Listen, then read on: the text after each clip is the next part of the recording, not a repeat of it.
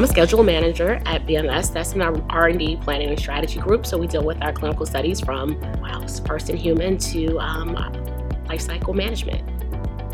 Currently, I'm a New Jersey chapter lead. WOCIP helps in, in two main ways. It helps you be able to articulate exactly who you are.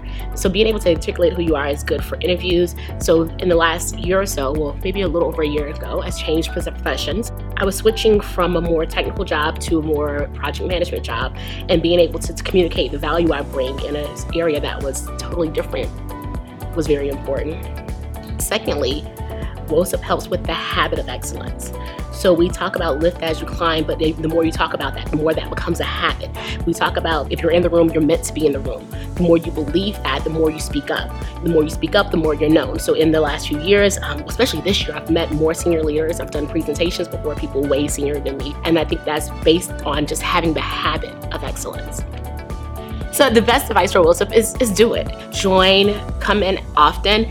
It's not immediate but it's that constant reminder. It's like how the Bible says, iron sharpens iron. So when you're in this group of women, you're around plenty of people who are doing great things, who are positive, and they're going to keep on making you better each time you're with them.